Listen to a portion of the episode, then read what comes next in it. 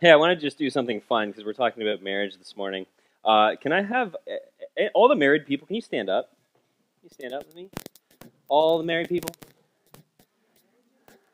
All right. I just want to do something fun. So if you've been married for less than 3 years, have a seat. Okay. All right. Okay. Less than 5 years. Wow. Okay. Less than 10. Less than 12. I did that so I could stay standing. Less than 15. I'm sitting down now. Less than 20. Okay. Less than 25. Wow.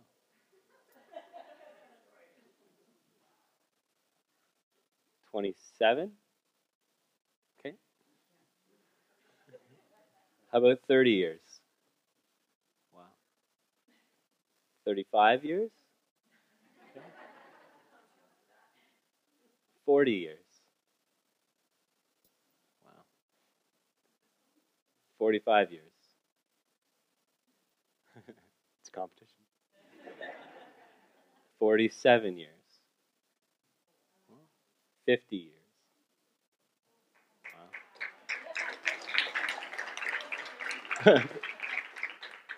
55? Where are we at? Mary and Bruce? 50. 55. Wow. Okay. That's really cool. It's just fun to see the different lengths of marriages represented in this place. And it's relevant because the next 2 weeks we are talking about marriage. And this week and next week, since we're talking about marriage, it happens to land perfectly on either side of Valentine's Day. So men, for those whose wives care, I can see mine over in the corner. I'll say that again. Valentine's Day. Yeah. Over the next couple of weeks, on the theme of marriage, we're going to talk about the two roles of marriage. We're going to talk about the wife, and we're going to talk about the husband. And we're doing this in following with Paul's progression of thought in Ephesians chapter 5, verse 21 to 32. And I've entitled this week's message, A Wife's Response. And I've entitled next week's message, A Husband's Response. Because I want to frame what we're talking about this week. I want to frame what we're talking about next week in the understanding that how women respond to and honor their husbands in marriage and how men respond to and love their wives in marriage is ultimately a response of trust to Jesus Christ as Lord. We need to frame it in that. Our response to our spouse is ultimately about trust in Jesus Christ because it takes faith for a woman to read, "Wives, submit to your husbands as to the Lord," and respond appropriately.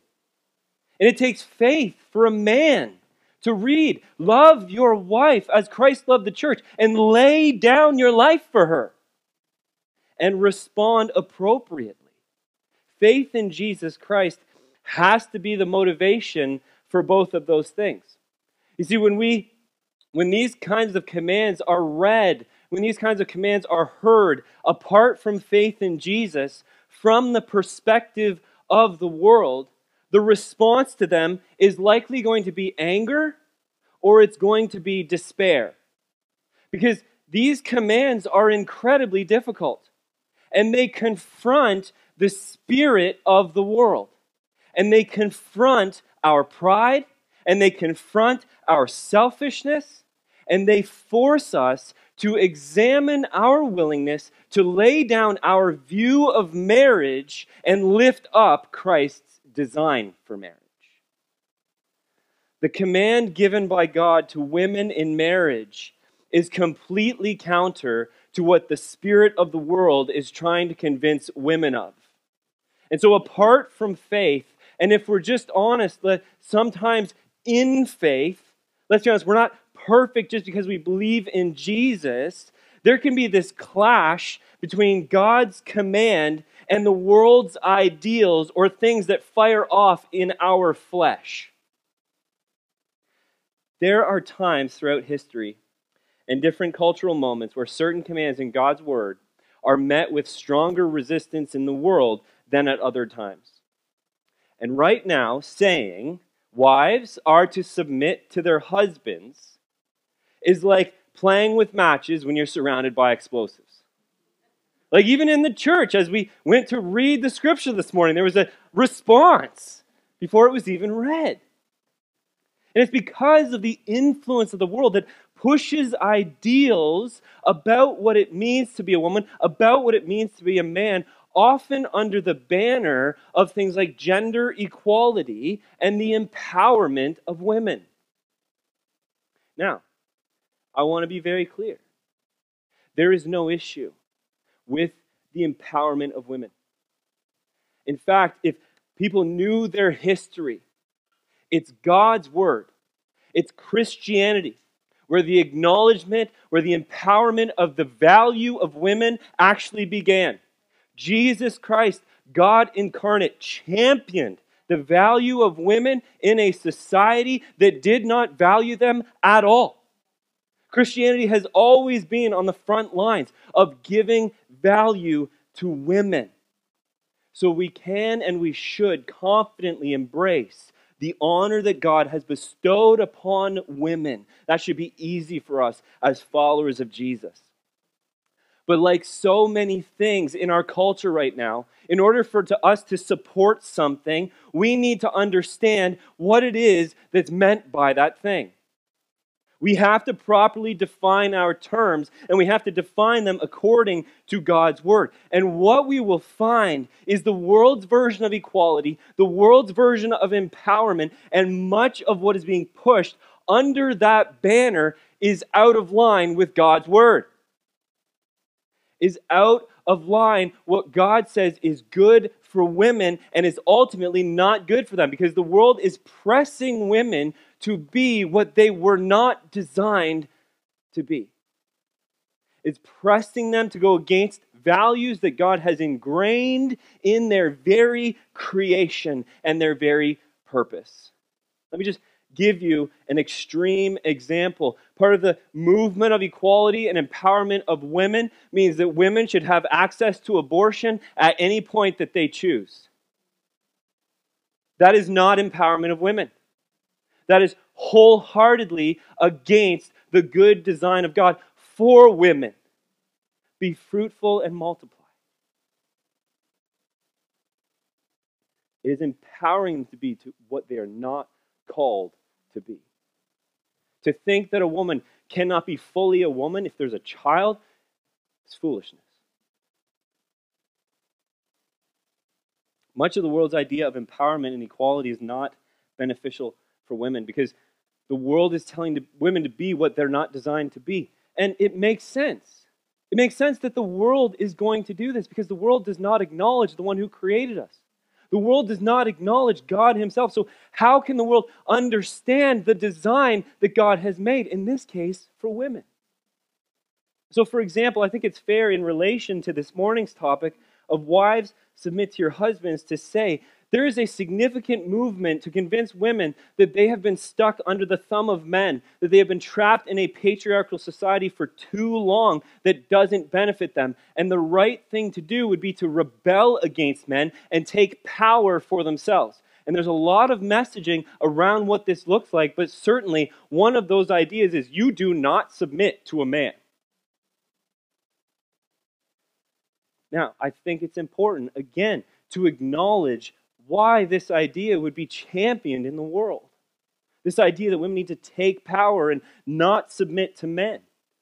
It will be, at least partially, the result of corrupt male leadership, which leads to the mistreatment of women, which leads to the mistreatment of anyone who is under that leadership, whether it be women or children. We should readily acknowledge there is a danger in being under a man's authority. if he does not have the character to support his position. Whether that's as a husband, whether that is in the workplace, whether that is in government, whether that is in the church. There is danger if men do not have the character to support the position that God has given them. And we have seen the results of this, and it usually affects women, and it usually affects children most, because in God's design, women are more vulnerable than men. Peter, when he teaches about husbands and wives in his first letter, he writes this in chapter 3, verse 7. He says, "Likewise, husbands, live with your wives in an understanding way, showing honor to the woman as the weaker vessel, since they are heirs with you of the grace of life, so that your prayers may not be hindered." That is serious, man. Just a side note. Right? Like, live with your wives in an understanding way, or God will not listen to you. We need to sit with that one for a while. But there are different thoughts around what Peter means when he says that the woman is the weaker vessel. But what that does not mean is it does not have anything to do with value. The world right now would interpret Peter's statement as a value statement. To say that a woman is weaker is to say that she is of less value, and that is not true at all. To say a woman is weaker than a man is to acknowledge the reality that can be seen in the most obvious way, which is physical. Men are designed to be stronger. Men have more testosterone. We can build muscle easier because of it. And that is a design thing, not a value thing. It's how God made us to be based on the purpose that he has given us. From the Garden of Eden, the man is to work and the man is to keep. And that word keep means to guard. That word keep means to protect. That is what God has given men to do. We are called to protect our wives. We are called to protect women in general. That's why we're stronger. That's why we're bigger. That's it. I love what Matt Chandler says about this. I think I've said it here before. He has this quote. He says, "When there's danger, a man goes down so the women and the children go free." Like, I think that's true. Like, if someone is coming at my family, I'm not going, "Hey, Kate, you got this." Everyone in here goes, "Wait, no, that's not right." No, if someone's coming at my family, I'm taking the hit. I'm going down so that Kate and my children can go free. Like, that is the design that God has given men. That's how he's called us to act. And Jesus would say, there is no greater love than laying down your life for another person. And so that's how men are called to act, regardless of how the world would push back against that. It's loving. So when we talk about male leadership and the corruption of it, which causes women at times to stand against it, we're in this space where we have to acknowledge things that are true. The first thing that we have to acknowledge is that God has designed his creation to be led by men. That is the first thing that we need to acknowledge. The second thing we need to acknowledge is because of sin and because of corruption in the heart of man, that leadership is not what it should be. And because of that, it will cause hurt. But the third thing is, it doesn't mean it's a bad design just because we broke it. See, something can be true, yet the conclusion about how to fix it can be false. And that's predominantly what's happening in the world. The world would say, well, men have predominantly been in positions of power, they've been in positions of authority, and they've abused that power, which has not been good for women or children or anyone else, and so let's remove them. Whether it be in the home, whether it be in society, let's not be under men anymore. And it's an understandable conclusion from a worldly perspective, but it doesn't mean that it's right. See, what God's word would say is he designed his creation to work with men as the head. And the answer is not flipping creation upside down, which is what the world wants to do. The resolution is Jesus Christ. God's design is good, but men are broken, and men need to be redeemed through Jesus Christ. Men need to be empowered by the Spirit of God to be what we were created to be. The answer to the problem of male leadership is the gospel of Jesus Christ. It is the answer that we have. It is Christ getting a hold of the hearts of men and making them brand new. And working on his children that he already has and making them more into the image of Jesus Christ. That will solve everything. You see, ultimately, if God designed women to lead, the result would maybe be different, but not better, because a woman's heart is as sinful as a man's. In fact, the entire reason why our world is broken is because male and female roles got confused in the Garden of Eden. You ever think about it that way? When you look at what happened in Eden, they failed, Adam and Eve failed to trust and step into the roles God gave them. Adam, as the leader, was given a command, do not eat of the fruit of the tree of the knowledge of good and evil. And Scripture is clear, he was with his wife when she was tempted by Satan. And he did not lead her. And he did not guard her, and he did not protect her. He did not exercise the authority that he should have exercised in that moment. Instead, he stood next to her, allowing her to take the apple or the fruit, eat it, and then lead him into sin as she hands it to him, and he takes a bite.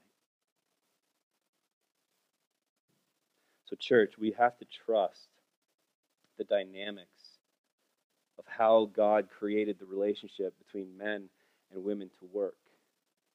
We have to trust that it is good for us.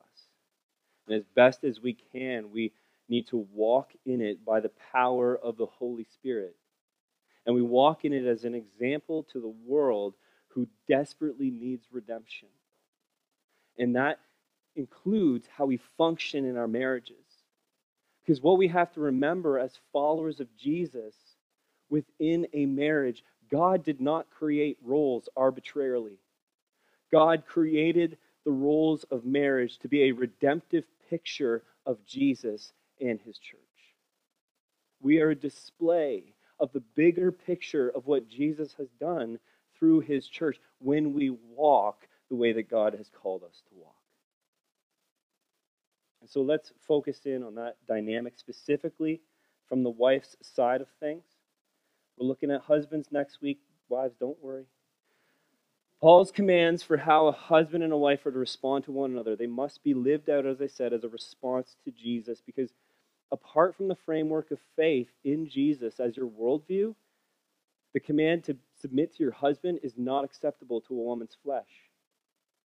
It must be received and honored in faith. In fact, if a woman tries to live out the command, submit to your husband, or a husband tries to live out the command, love your wife to the point of your own death, it will likely cause resentment in a marriage without the framework of Jesus as Lord. Because a husband, even the godliest of men, will not always be worthy of a wife's submission.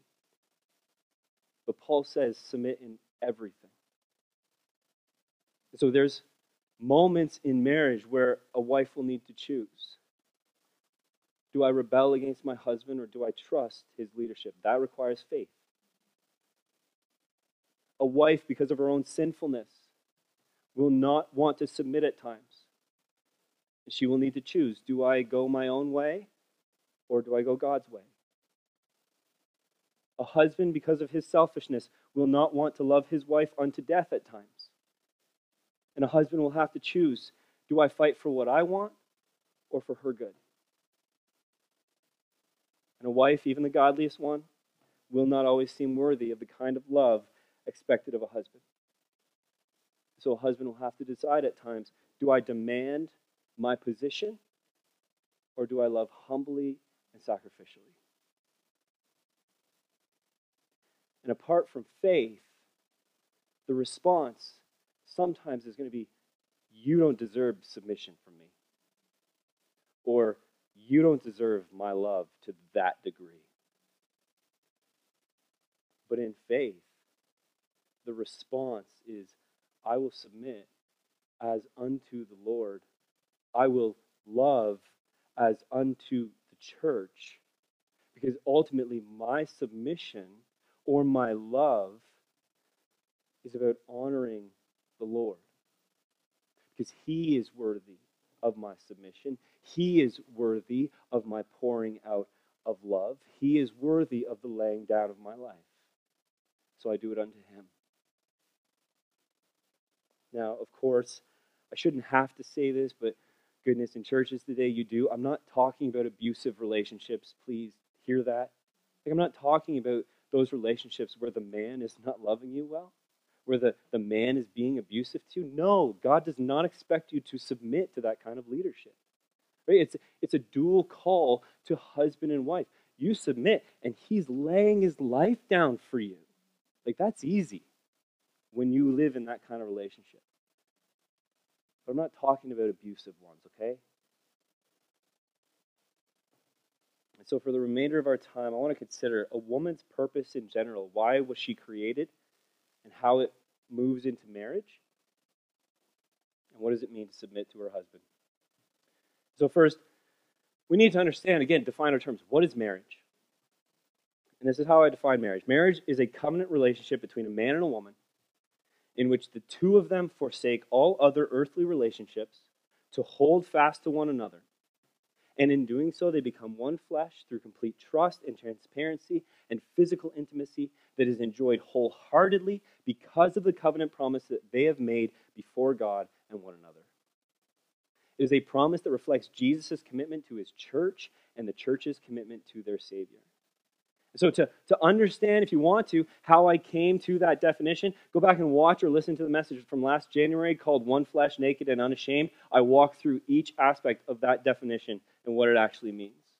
But within marriage, both man and woman have a unique role that is a reflection of Jesus and His church. The man's role is a reflection of Jesus, and the woman's role is a reflection of the church. And these roles are extensions of the purpose that each has been given by God. And so we need to understand a woman's purpose to understand her call in marriage. And we know from Genesis that the creation of man and woman, it progressed in this way, that God created Adam first, and He gave him commands, and He gave him a purpose. And then God viewed Adam being alone in the garden as not good. Creation was not complete yet. Adam needed someone with him. And so God formed a woman. And the woman was created because God saw an insufficiency in man in his singularity. She was created as different yet complementary to the man. And God says of the woman's purpose in Genesis 2:18 that she is a helper who is fit for Him. And so two things that we see in God's declaration about the creation of women, that she is a helper and that she is fit for Him. What does that mean? Well, fit for Him, in declaring that, God is saying she is proportionately equal to the man. She is a completion of him while being different than him. They correspond to one another perfectly in the same likeness and same sufficiency and same value as one another. And she is a helper. She is to come alongside to help the man complete the tasks that God has given him, to have dominion over the earth, to subdue it, to be fruitful, and to multiply. You can't do some of those things without a woman, specifically. So the woman is to help the man in the purpose that God has given them. Now, some people wrongly conclude that since the woman is in the role of helper, it implies that she's subservient to the man, but the creation story does not allow for that conclusion. In fact, in all false religions, literally all false religions, you go and read a cult, you go and read any other false religion, women are disparaged in creation. They're looked upon as bad in creation. They are lessened from the man. Meanwhile, Christianity and the creation story lifts women up to say they are equally made in the image of God in the same value as men. Just different roles. The idea that a woman is lesser because she's a helper is false. In fact, just think about this. When someone needs help, who's in the weaker position? The one who needs the help or the one providing the help? It's the one who needs help that's in the weaker position. right? Not the one providing the help. The helper comes in and does on that one's behalf what they cannot do. That's a position of strength. That is a position of honor. The most mind-blowing thing about God's call to women as helper is it's this word Ezer that's used 21 times in the Old Testament. And every single time it's used in the positive, other than in Genesis talking about women, it's talking about God helping Israel. God is not lesser than anyone else. So a woman's role means she comes alongside, she supports, she works to help accomplish the purpose that God has given. So with that in mind, let's bring it into marriage. Last week, we looked at what it means to be filled by the Spirit of God and some of the evidences of that infilling. You might remember that one of those evidences is willing submission. Ephesians 5:21. Paul starts by talking about the church. He says, submitting to one another out of reverence for Christ. When you're filled with the Spirit in Jesus' church, you will willingly submit to one another out of reverence for Him.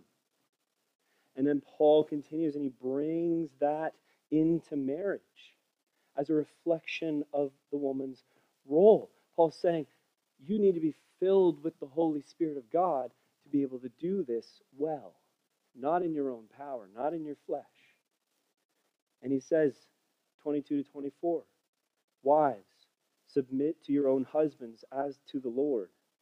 For the husband is the head of the wife, even as Christ is the head of the church, His body, and is Himself its Savior. Now as the church submits to Christ, so also wives should submit in everything to their husbands. So we have to understand that a woman's submission to her husband is evidence of the Spirit of God dwelling in her. When there is joyful, willing submission in marriage, it is empowered by God's Spirit. See, the creation story tells us that as a result of the fall, the woman's desire, which is twisted from sin, would be to be contrary to her husband, but he would rule over her. So one of the evidences of the fall is a woman's desire to lord over her husband and usurp his leadership. But Paul says a mark of the Spirit of God is willing submission to his leadership. Because through Jesus, through the Spirit of God, He is redeeming His creation to what it was meant to be. So again, we must understand a wife's role of submission in marriage is about order, and it is about design. It is not an issue of equality or value. Equality and value have already been established in the creation. What Paul is doing here is he's establishing order in marriage that reflects order in the creation, that reflects order in Jesus' church. And I think we would all argue that one person needs to lead in every situation.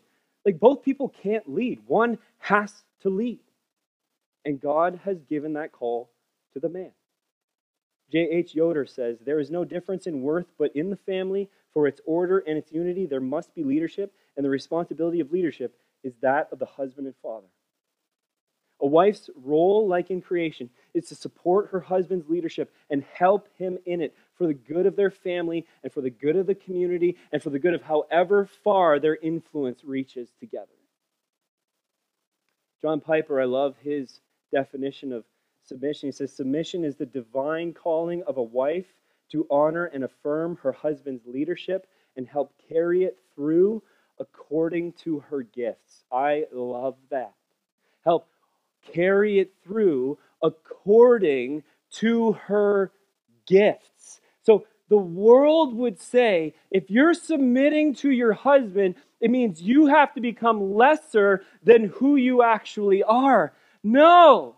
God's word would say, in submitting to your husband, you actually become who you were meant to be, and you get to use the fullness of your gifts that God has entrusted to you in a way that you wouldn't if you're trying to usurp. Like, it's actually for your good and the way God created things to work.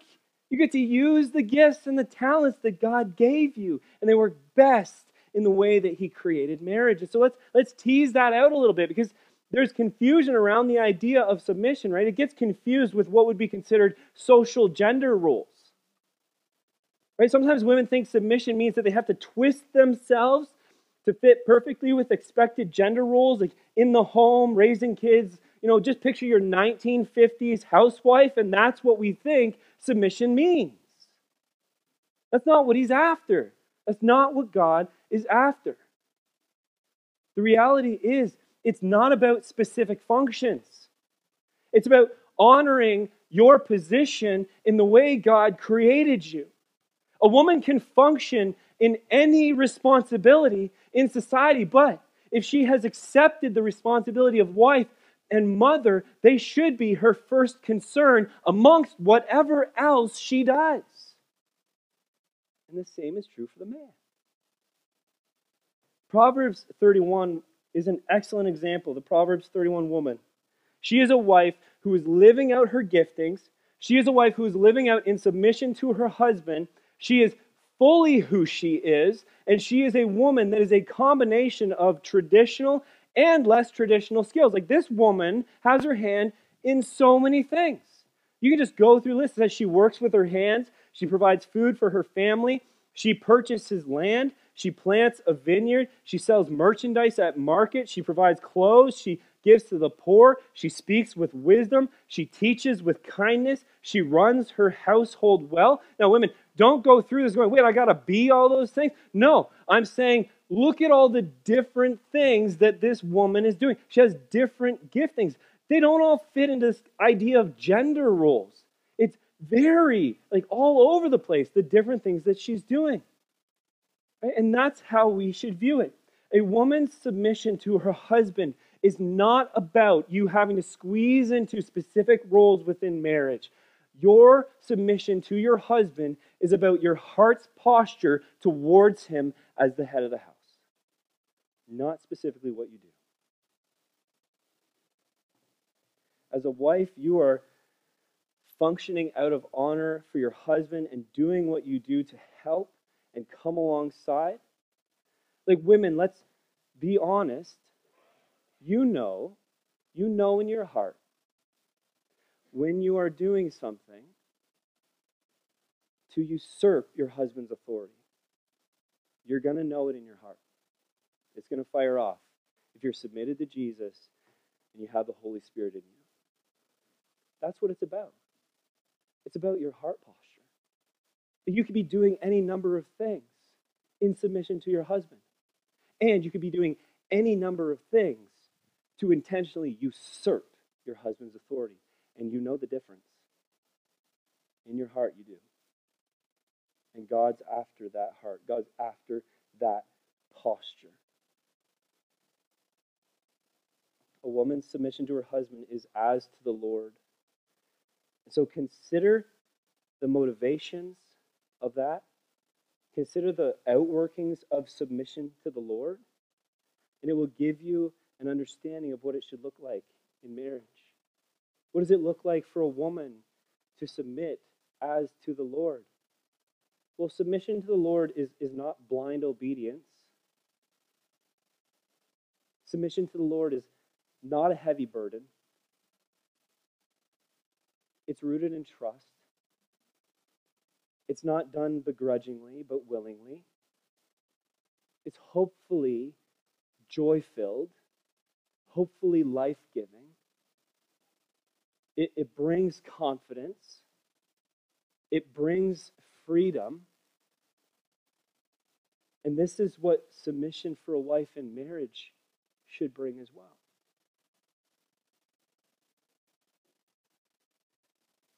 And it becomes a lot easier when the husband responds in the proper way to his wife. As Christ is the head of his body, the church, the husband is the head of his wife. But how did Christ relate to his church? He related to her as her Savior, for her good, laying his life down for her. Now, I'm in no way saying the husband is the Savior of his wife. He's not. There is one Savior. The correlation between a husband and Jesus doesn't go that far, but he is to love her in that kind of spirit, the spirit of Christ's love for his church. Like, just as we end, I want to read Philippians 2. Like, men, read this in relation to your call as husbands in your marriages. Have this mind among yourselves, which is yours in Christ Jesus, who, though he was in the form of God, did not count equality with God a thing to be grasped, but emptied himself by taking the form of a servant, being born in the likeness of men, and being found in human form. He humbled himself by becoming obedient to the point of death, even death on a cross. Like, a godly man, though he is given leadership, will not count his position as something to be grasped onto. But he will empty himself. And he will take on the form of a servant in his leadership. He will humble himself for the sake of his wife, out of obedience to God, to the point of laying his life down. And I can tell you, because God's word is clear about it, that that's the kind of leadership that it is very easy to submit to. That is the kind of leadership that allows wives to come under the authority of their husbands joyfully, because they understand that he views them as loved, as cherished, as a daughter of God deserves to be. And being under that kind of authority is as being under the Lord. And so, wives, I know there's a lot of messaging that would say the opposite, and I only have 40 minutes. But I pray that you would allow the Word of God to direct you in how you respond to your husband. And my encouragement to the wives in here this week would be to examine your heart. As I say, you will know when you're doing things to try and usurp your husband, or when you're doing things out of a gentle and a humble spirit in partnership with your husband. And if you find it's the former, that it's out of this place of wanting to take the lead, wanting to usurp, then I would encourage you, take a step back. Examine why that's happening. That may be a conversation you need to have with your husband. Maybe there's a lack of trust there. Maybe there's a lack of leadership there. There's so many dynamics that can be at work. This is not easy. It's easy to preach. Well, it's not that easy to preach. It's easier to preach than it is to live out. But there's going to be a lot of dynamics at play. But it doesn't mean that God's word doesn't have it right. And so if you need help in that, what that looks like in your marriage, I would love to help you in that. To help walk you through what that could look like, to live that out in a healthy way. Let's pray. Heavenly Father, I thank you for your design of marriage. And Lord, I thank you that it is a reflection of Jesus and his church. It is a beautiful picture of the redemptive reality of what you're doing in the lives of human beings. Father, I pray for every wife in here. I pray for an infilling of your Spirit. I pray that she would have a trust in her husband, in the leadership that you have naturally given him. I pray that she would seek you on behalf of her husband. Pray for him. Lift him up, not tear him down. encourage him in whatever way she can. Father, I pray for humility in here, that we would come to your word and allow it to form us, not what the world says. And Father, I pray that we would be men who are worthy of that kind of trust. That we would be men who are willing to lay our lives down for what you have given us. Father, I thank you for loving us.